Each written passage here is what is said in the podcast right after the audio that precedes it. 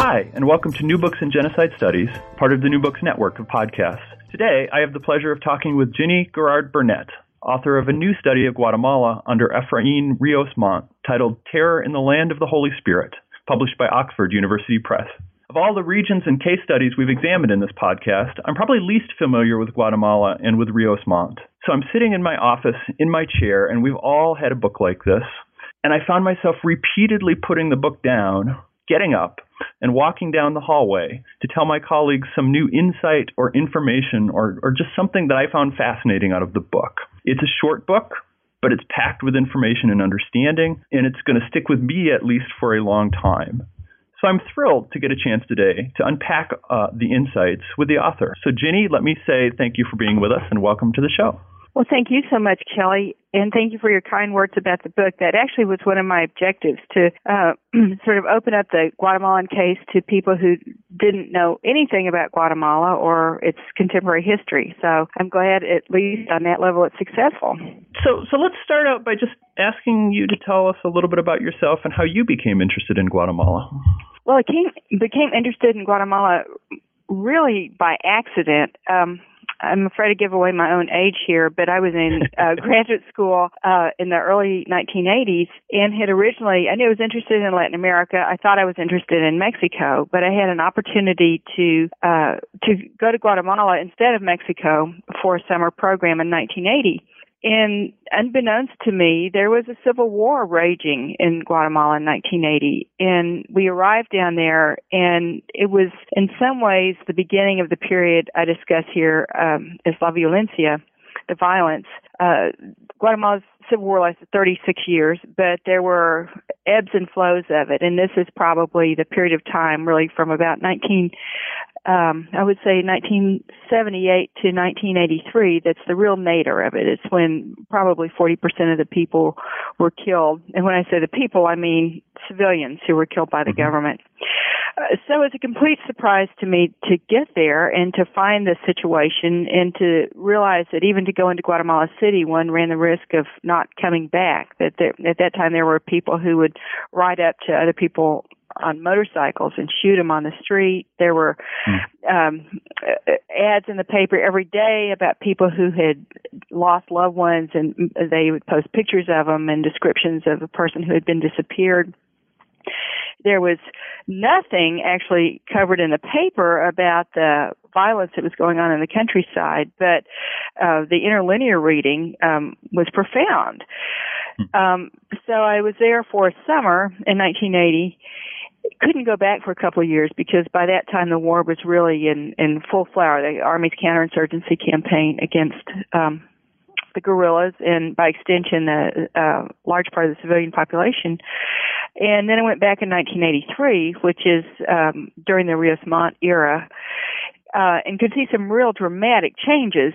By the time I got there in the summer of 1983, uh, the Guatemalan army had pretty much defeated the guerrillas. Um, and the evidence of what had happened in the interim was everywhere. There were uh, fields burned out, lots of government propaganda everywhere, uh, emaciated people, towns, villages gone. Um, and so I was, by that time, researching my doctoral dissertation which was about Protestantism in Guatemala, inspired in part by the fact that Rios Montt was a was a Pentecostal. Although the direction that that dissertation in my first book went took a, a rather different direction than I originally thought uh, on that question. Um, but it, it it continued to nag at me all these years that um, I, I felt like there was something I needed to do for my own soul's health to write about this period of time. On the other hand, um, there's been a lot of discussion, I think correctly in Guatemala, about who owns the history. And since the end of the war in 1996, Guatemala continues to be a very violent place, but in a different sort of way than it was during the war. Uh, there's been a lot of discussion about what does it mean to reconcile with history, to uncover what happened during that period of time, who did what to whom. And it seemed important to me that be that this be a, a question that was really sorted out by Guatemalans to give them their own agency and their own you know put, to put them at the front of the story and not foreigners who come in on a white horse to sort of show them what happened. I, I think there's really a little bit too much of that in, in my field. But I was talking about this kind of I really sort of saw it as a moral dilemma as well as a professional one about what to do about this story that I wanted to tell that I felt like was important to be told, but that it didn't seem didn't seem to me that maybe I was the right person to do it. It was actually some Guatemalans who said no. They said, you know, we can't tell this story yet, hmm. and so we need other people to do it. as long as you recognize our position in this, and so that's what finally I suppose, gave me permission to go ahead and and and write this book. With with the understanding that they'll, other people will come back later and maybe do mm-hmm. a, a different job, and maybe a better job than than I've done. But for now, I think this is what we have. So, so let's start out. Um, why don't you introduce us to Rios Montt? Where did he grow up? What kind of formative influences did he have? Um, how did he imagine his life was going to be like? what a what a good question. He is from a prominent French Guatemalan family. That's where the Montt comes from. Um, oh, I say prominent. He's not from an elite family. He's from a, mm-hmm. a an aspirant family. Uh, he's from um, not Guatemala City. He's from the uh, Quetzaltenango area, which is the second largest city, but much, much, much smaller than Guatemala City. And he's not from the city itself. Um, it was a family that had a, a very strong work ethic, a, a work ethic, a very a, a real emphasis on achievement. Uh, they had, uh, I'm not sure, I think maybe four or five children. Some of them died as children, but he and his brother Mario Rios Montt are certainly, by I suppose, a lot of measures the success of the family. Rios Montt became a, a general, and uh, his brother Mario is currently Archbishop of Guatemala. Um, and so in Guatemala, certainly for people who aren't born into wealthy families, those are actually the two avenues to um, to success uh, for people who who are sort of working up a meritocracy, the military and the church. And so both of the brothers made it to the top of of their fields in that way. Beyond that, though, he um, attended the Polytechnic Institute. He uh, attended the predecessor of the School of the Americas. Um, he, for most of his career, had a fairly conventional Guatemalan military career. I mean, it, it was not extraordinary in any particular way, although he continued to move up the military hierarchy. Um, but in 1976, he um, ran for president as a Christian Democrat. It, eh, meaning as a as a hmm. Roman Catholic, and was seen as a reformist um, character, a reformist a, a reformist politician who was opposed by fellow army officers under the concern that he wouldn't be uh, hard enough on communism which is really kind of an interesting thing to have happened. and so he was he won the election, but he was defrauded out of it, and so was sent into diplomatic exile uh, to Spain so that he would not, um, you know, contest the fact that he had been, you know, sort of the elections had been stolen from him, and while he, he this sort of threw him into a period of self-reflection and uh, I suppose some self-doubt because it also meant that his military career was was stymied as well and while uh, sort of in this period of self doubt, he became a born again Christian, um, hmm. and and a Pentecostal Christian. At, 1976 is a year, a huge year in Guatemala because uh, in February of that year. Uh, uh, February 6th, February, excuse me, February 4th of 1976, there was a massive earthquake that struck the country. Um, and the epicenter of it was very near Guatemala City.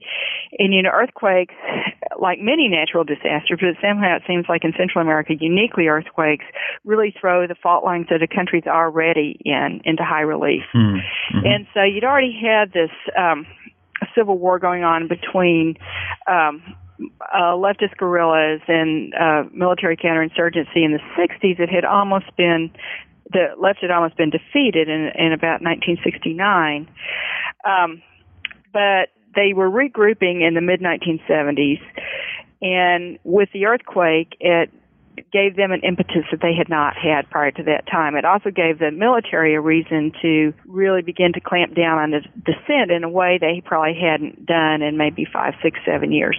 You, you know, to sort of contextualize things, by the late 1970s, of course, that's when the Sandinistas are very close to gaining power in Nicaragua, 1979, mm-hmm. July 1979. It's also a period of time when um, the FMLN in El Salvador seems to be poised on the edge of, of victory as well. And so um, the Guatemalan um, guerrillas were um, not necessarily affiliated with either of those two groups, but on the other hand, they had common goals with them and certainly were inspired by what had happened elsewhere um, in Central America. And by 1980, by the time I got there in 1980, they had gained a lot of ground. Um, and the military was in kind of a moral panic about it. Um, mm-hmm. In January of 1980, the, a group of uh, campesinos, you know, peasant um, organizers occupied the Spanish embassy, um, just demanding uh, their rights to land and, and sort of rights as citizens. And the Guatemalan government burned the Spanish embassy with everybody in it, including hmm. including Spanish diplomats and a couple of reporters who were there. Uh, uh, it was it was a horrific event. Jean Franco, who's who's sort of a um, she's sort of a she she actually does literary criticism, but she sort of thinks in bigger terms than that. She she talks about the burning of the Spanish embassy is is one of the most profound acts of disrespect the Guatemalan military could have perpetrated mm-hmm. against the Guatemalan people. And in fact, the burning of the Spanish embassy in January 1980 sort of marks the beginning of the true resurgence of of the left when they begin to really gain serious support. The alienation of people who had maybe tried to remain neutral on the question, and uh, uh, strong reaction on the, on the part of the government. And so that's why, in some ways, you could see 1980 as the true beginning of, of La, La Violencia. Um, the next year there was a presidential election, which of course was supposed to bring a military uh, leader into power, and did um, elect someone. But then there was a in in March of 1982. Um, there's a coup on the part of a group of of uh, dissident military uh, leaders with strong support from most of the military, uh, which is led by Rios Montt and two other two other generals. Uh, and that's the coup that brings him to power. The idea was that there had been too much corruption in the military, that the military was being in, very ineffective, that they had been using a lot of kind of random terror and violence to bring the country under control, which wasn't working very well, mm-hmm. and that you needed a more concerted, systematic plan uh, of how to sort of rein in all this this massive opposition that was springing up all over the country. And um, Rios Montt, from a military point of view, is the one that does it. Um, you know, he has a, a, a at, at the time he he's the golpista. He's a member of this coup. Mm-hmm. I'm actually I, I'm not at all convinced that uh, his fellow mil- military officers, certainly not the U.S. embassy. Um, had a full understanding of how his thinking had changed since earlier in his career, since he had been a Christian Democratic um, um, you know, presidential candidate. Mm-hmm. I, I, he'd had this religious conversion, and he, um, you know, he had never really in any formal way articulated what his idea of a new Guatemala would be. But that, in fact, that's what he, he tries to put into effect, this thing he calls the new Guatemala, which involves first um, defeating the left decisively, and secondly, sort of recreating uh, uh, a new Guatemala as a sort of utopian city city on the hill which that part never really happens. um, so, so that was his plan. Those, Mm-hmm. Yeah, let's take those one at one at a time. So, how does his attempt to defeat the left differ from his predecessors? Well, it's it's an interesting thing, and it's and it's one of those things I think history's really good at at being able to um, sort of use use the historical lens to see how that happened. It was not. Mm-hmm. All that clear at the time, and in fact, the way people understood the way it worked at the time this is to me is really interesting because one of the things I, I try to look at in my book is how people understand terror and how they understand authoritarianism at the time that it's going on versus how they understand it later. Um, under Lucas Garcia, who's uh, Rios Montt's predecessor, Romeo Lucas Garcia, also a general, um, you see the military government reacting to dissent with kind of randomized terror. That is, you see a lot of disappearances, a lot of political kidnappings, a lot of corpses that show up on the streets of Guatemala City early in the morning, disfigured and maimed. Um, you see them taking uh, actions against people in the countryside, but not in a particularly predictable way. And so, if one of the objectives of terror is to keep people controlled through just not being able to predict what's going to happen, just, you know, mind your own business and don't try anything, that's effective. But in fact, people, it, didn't seem to be effective in this setting. And so people did continue to, um, organize into you know, from just being maybe health promoters or teachers all the way to carrying arms against the government, you know, hmm. attempting to overthrow it. I mean, what, you know, what I'm calling dissent is a very wide range of behaviors and attitudes toward the government. Um, but from Lucas's point of view, it was all something that threatened the government. And so it all had to be somehow dealt with. And yet there wasn't a system for doing it in, in a particularly practical way.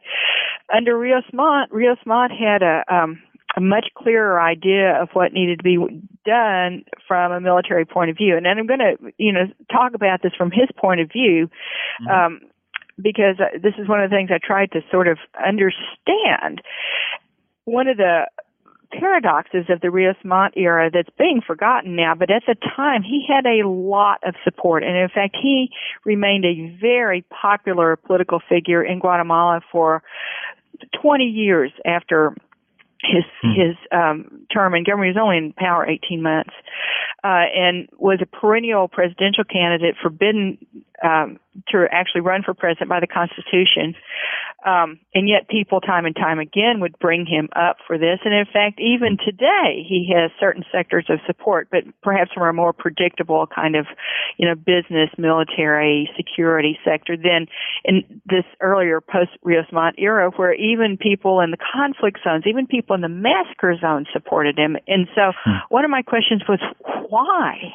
You know, yeah. how can that be? Well, I think that goes back to exactly this question. What was his plan? So his plan was number one to um to rein in random terror from Guatemala City. The night of the coup, he said, uh, I don't want to see any more corpses in the street. And they stopped. Uh, when I was in Guatemala in 1980, and certainly 1980, 81, 80, early 82, mm-hmm. the uh, uh, excuse me, the the uh, bomberos the, or the the firemen would go through the streets of Guatemala City at, at dusk at dawn every morning and pick up bodies that had been thrown out in the night. And Rios Montt said, "I don't want to see any more of that." And with those words, it stopped, meaning hmm. that the people who were doing it were listening to him. Um, um, he also, and this certainly had a lot to do with his his ideas of being a, a born again Christian. I think mm-hmm. he was a, an ardent advocate of um, anti-corruption campaigns, and he meant it at this point. He uh, mm-hmm. made every government official take a vow. Uh, there was a sort of a three-fingered salute that you saw everywhere, and everybody actually held it up the thumb and the first two fingers. No robo, no miento, no abuso, which is I don't rob, I don't lie, I don't steal. Mm-hmm. And if he um, caught anybody doing any of those three things, they would lose their jobs or be or be very seriously sanctioned for it. That included his fellow military officers. It included all government officials. And in a place like Guatemala, uh, historically, that's a reason you would be a government official, so that you could lie and steal and yeah. rob, right? Mm-hmm. Um, so, you know, immediately, um, it certainly the people around him began to think uh, this is not what we had in mind. But it made him very popular in urban areas where people you know were subject to petty graft and corruption all the time but they liked that about him. One of the things that he did that people still remember very uh uh ardently, very strongly, is that he would go on TV every Sunday night. He would wear civilian clothes. He'd have a candelabra behind him, or some, or a flag, or something mm-hmm. like that. And he would talk about edifying moral topics. And sometimes they were expressly political. He would talk about how the guerrillas were disrespectful, and if they'd had proper respect for authority, if they had had good fathers, uh, they would have never joined these disrespectful groups that were trying to overthrow the government, but the government hadn't been respectful to the people, and so the children should be submissive to their fathers, but their fathers should be respectful to their families, and women should submit themselves to their husbands. But on the other hand, the husband should not abuse the wife in any way. And just like you have a family in this in this sort of biblical model, society should correspond to that too. So you have this, ideally in his mind, you have this very paternalistic but benevolent government that is almost like a simulacrum of God uh, in his relationship with his people, right? And, and, and Rios Montt's idea was if you could get everybody to behave this way, we wouldn't have these kinds of problems, right? Mm-hmm. Mm-hmm. Not just uh, not just violence, but the he even in a couple of his Sunday sermons, as people call them, they weren't sermons; they were actually called Sunday discourses. Um, he, he actually says, you know, you also wouldn't have the problems of gross inequalities and um, you know, greed that have created some of these difficulties. Anyway, he never goes so far as to say the guerrillas are justified in trying yeah. to fight for a new society, but he does sort of intimate that every, there's enough blame to go around. And uh, of course, people watch these every Sunday. It was actually really interesting to me when uh, I had my book was published in Spanish this summer, and I had kept. Uh, on a separate file, I had kept all the Rios Montt discursos in Spanish with the idea that it would be translated. But in the book, they're out in, in, in English, of course. But the translator had gone through and had already translated him. He had to go back and substitute him. But he said what kind of scared him, he'd been a little boy when Rios Montt was in power, but of course his family always watched it and he said it must must have been like an earwig in his head because he was really surprised at how he'd gotten the cadence and the words mm-hmm. and he said mm-hmm. he said it's really a little bit scary. Um but anyway, I, I, I want to return to what his program um was because I haven't even discussed the most important part. The most important part was at the time that Rios Montt took power, and there's a debate in this in Guatemala to this day. Um, for some specific reasons we might have time to, to talk about. Uh, but the the debate is over how how likely was it that the that the guerrillas uh, would successfully be able to take over the country? At the time, there's this sort of a little bit of a forked tongue on, on the part of the government because the um, government's rhetoric about the guerrillas was that they were very effective, poorly armed, poorly organized, um, sort of a Keystone Cop group of guerrillas, so not really a threat to the government. But on the other hand, hmm. you need a total war against them. Yeah. and so, um, you know, one could say that doesn't really add up. It's either one way or the other. I, I think certainly um, in the post-war period, we get a very strong sense that um, the guerrillas had, at least at certain moments, many more supporters than, um, well, in Guatemala City, he had understood that to be at the time. Um, but on the other hand, you have to be careful that that doesn't lead to, in my mind, that it doesn't lead to a justification of what the government did.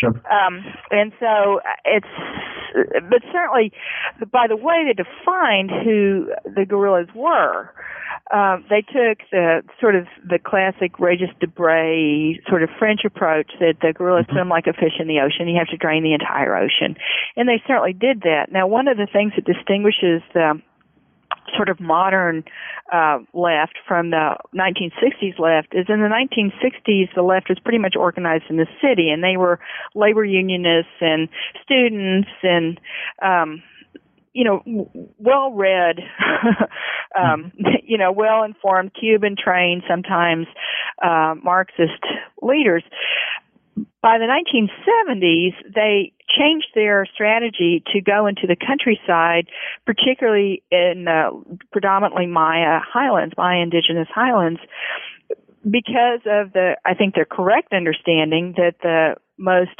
uh, egregious poverty and the most unequal distribution of, of resources were among the Maya population who have suffered from prejudice and um, uh, you know being left out of either left out or uh, subjugated by national develop plan development plans since since uh, as long as there's been a Guatemala, a nation of Guatemala. You know, one of the things about it is that the uh, the left, the, the there there was an umbrella organization called the URNG, but um, the largest of the guerrilla organizations was the Guerrilla Army of the Poor, the EGP. One of the things that they really had to grapple with was how much do you want to make this a um, uh, sort of an ethnic based struggle. Most of them were mm-hmm. Ladinos, meaning non non Maya. Most of them were urban um, people who'd grown up in the cities. A lot of them were, or, you know, had sort of been formed in the university. Um, but they were also conventional Marxists who think about you know the contradictions of society in terms of class, not in terms of race and ethnicity. And so it was a real challenge for them to sort of figure out how do we how do we do this, uh, and how do we do this by incorporating Maya into the revolution, but without putting them in particular harm's way? Because one of the pernicious effects of racism, of course, is that when people who you know, when when it's people of color who are involved, very often, uh, if they've already been prejudiced against, there's a, an automatic suspicion against them, um, and um, retribution is more likely to mm-hmm. to fall on them. And in fact, that's exactly what happened in this case. Um, the Maya were not um I'm speaking as if they're all one person. I don't mean to do that. there are all lots of factions and communities and leaders and mm-hmm. you know, I, I I don't mean to be disrespectful that way, but uh you know, and it, it, they have their own understanding of history and you know, they were not particularly open to what the guerrillas had to offer initially because they understood that it might put them in harm's way. Um, and also might not particularly have anything to offer to them that other non-Maya options had had had to offer. But eventually, particularly through um, certain organizations within the Catholic Church, which the Maya were very much involved with, they did see that that that provided them some options. And so, by the time Rios Montt was in power, um, they he decided, he and his his advisors decided that the thing to do would be to offer what he called fusiles y frijoles, which is uh, fusiles is rifles and frijoles are guns, uh, mm-hmm. beans and bullets is, is the way a lot of people call it in, in English, which was a pretty much a carrot and stick. That is, we offer you amnesty, we offer you to give up your affiliation as we understand it. And an affiliation could with the guerrillas could range from um, you know, carrying arms and marching through the through the mountains and the jungle and taking part in um, confrontations with the Guatemalan army, all the way to you know bringing them beans and tortillas. You know, so it didn't take mm-hmm. much to to be accused of of, of affiliating with them. Um, so anyway, the Fusiles y Frijoles starts in what we would call, their seasons are different there, but um, what we would call summer of 1982. And it ends up being a scorched earth campaign in the highlands. That is, they went through, and um, my understanding of this is sort of an, I don't know if it's an apocryphal story, but I, I tend to believe it, um, that they actually went through with a map and they had push pins, this being 1982. and uh, red ones for ones that were, for villages that were affiliated with guerrillas, green for ones that were not, and yellow for ones that maybe, maybe not, with the instructions to go in there and clean up all the red and yellow villages. Well, um, the military did go into these villages, and particularly in July of, of 82, you see um, a large number of um, confrontations between the Guatemalan government and Mayan villages, and in any number of cases, massacres in the villages by the military. Um, and so it's a it's a horrific time. This is when uh, certainly the um, United Nations um, United Nations uh, Truth Commission report that came out in 1999 mm-hmm. uh, notes that the this is when the Guatemalan uh, government identified the Maya people as internal enemies of the state. um, which it, to me, there's not a single moment when that happens. But in fact, I, in, in my mind, and my understanding of it, it, it's a combination of racism and political exigencies that make mm-hmm. that happen. One of the, I, I haven't even mentioned this. Some of your listeners might know that Rios Montt actually um, was tried for human rights abuses and genocide right. last right. spring, and convicted of them, convicted of mm-hmm. both of them. Um, and the point of genocide was a crucial one. And he, as I said, there were two charges against him. One was crimes against humanity. The other one was genocide. And this remains a pivotal question. It was actually it was one Maya group, the Ixil Maya group, that they brought the genocide charges. There are 22 different Maya language groups, uh, the Ixilés being just one of them. But that was the case that that they brought. I should also mention that despite the fact he was convicted and um, sentenced to 80 years in prison, and he's in his mid 80s now, so that's mm-hmm. the rest of his life, right. really. Um, he was he's also been let off at this point. Um, mm-hmm. it, but the if you go to Guatemala uh, today, you'll see that different groups have um, put have have campaigns and buses with their sides painted with this and billboards that will say "Hubo genocidio," which means was there genocide? Was there or was there not genocide? Um, hmm. And so, you know, the question of whether or not this was actually genocide or just kind of looked like genocide has loomed very, very large in, in Guatemala and continues to today. And I will say in my book, I actually, you know, the book came out before the trial. Not even sure I would have taken it on, this question on, had it not. But in my, in my book, um, you know, genocide, you, you write it, you know, you, this program is about genocide and your listeners are mm-hmm. going to know a lot about it. And it has a very specific definition. Um, and so one can raise a question whether or not, by that very specific definition, uh, what happened in Guatemala was or wasn't wasn't genocide. But in the book, I make the case that there's, you know, you have the sort of matrices of genocide, and then you have a, the matrices of what happened.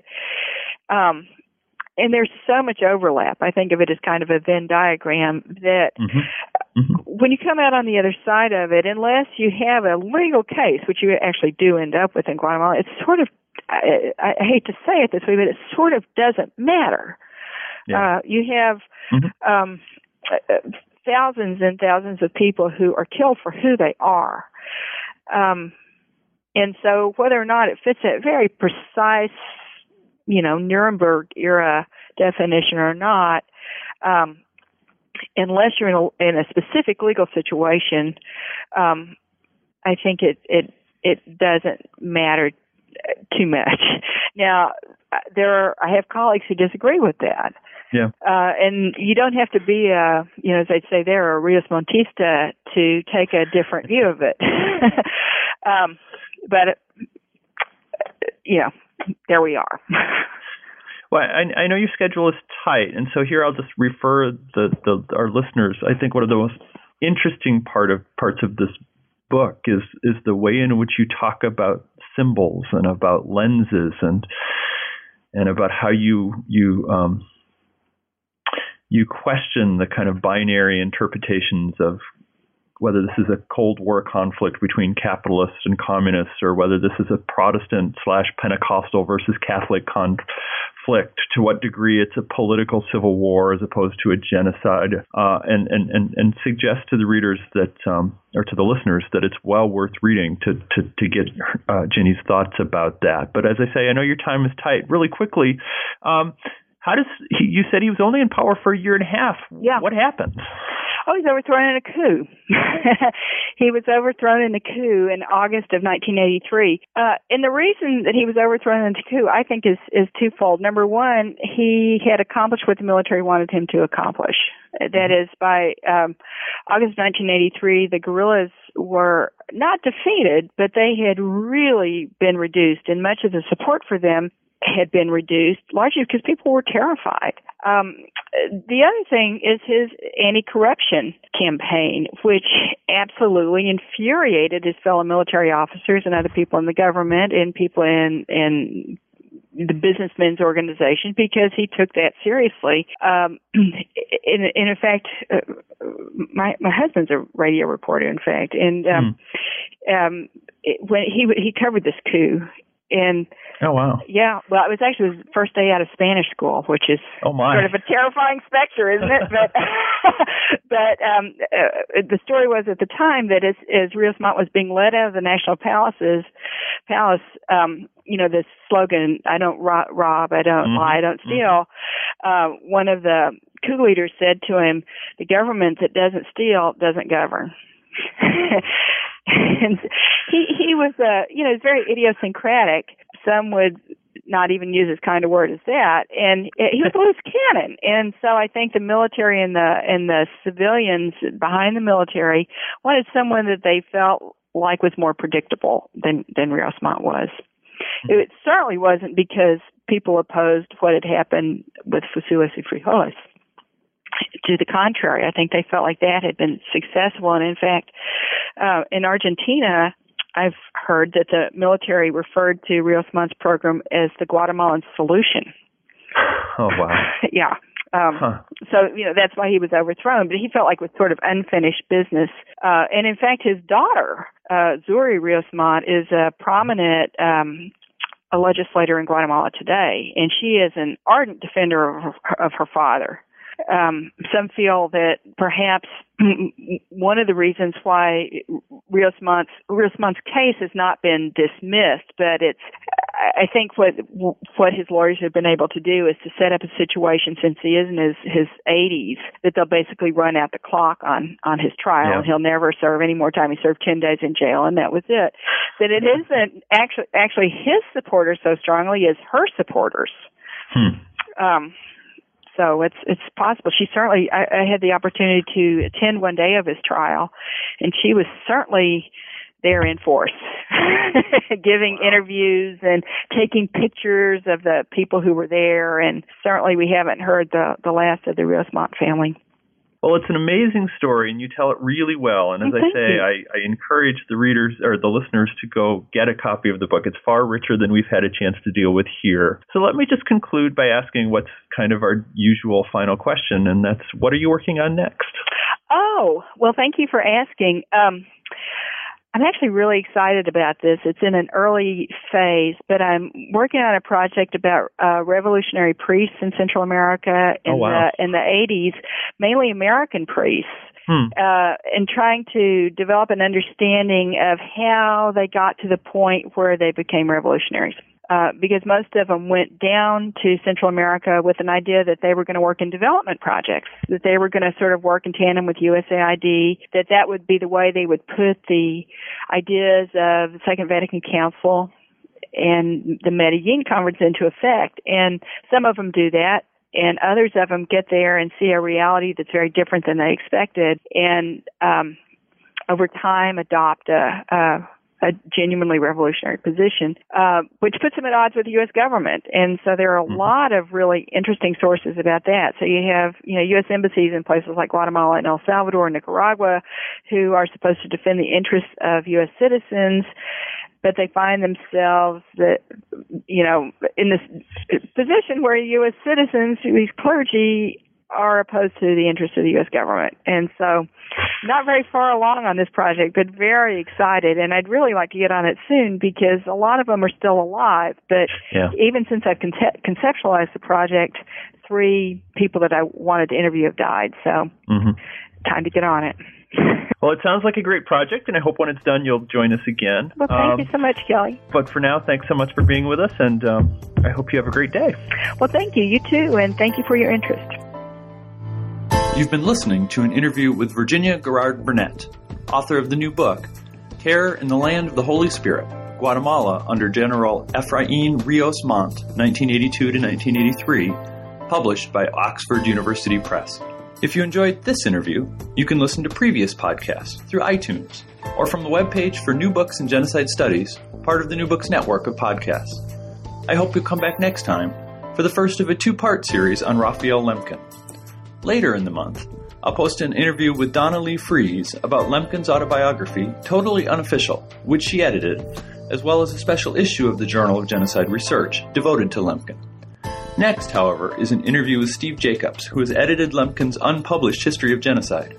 I hope you'll join us then for a fascinating discussion of the book, which Jacobs has titled Lemkin on Genocide. Until then, have a great month.